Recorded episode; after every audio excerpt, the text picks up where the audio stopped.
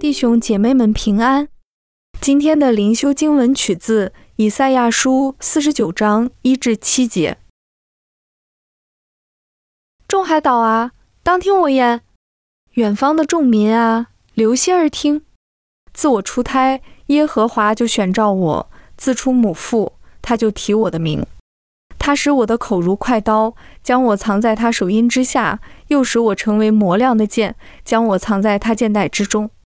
对我说：“你是我的仆人以色列，我必因你得荣耀。”我却说：“我劳碌是徒然，我尽力是虚无虚空。然而我当得的礼必在耶和华那里，我的赏赐必在我神那里。”耶和华从我出胎造就我做他的仆人。要使雅各归向他，使以色列到他那里聚集。原来耶和华看我为尊贵，我的神也成为我的力量。现在他说：“你做我的仆人，使雅各众支派复兴，使以色列中得保全的归回，尚为小事。我还要使你做外邦人的光，叫你实行我的救恩，直到地极。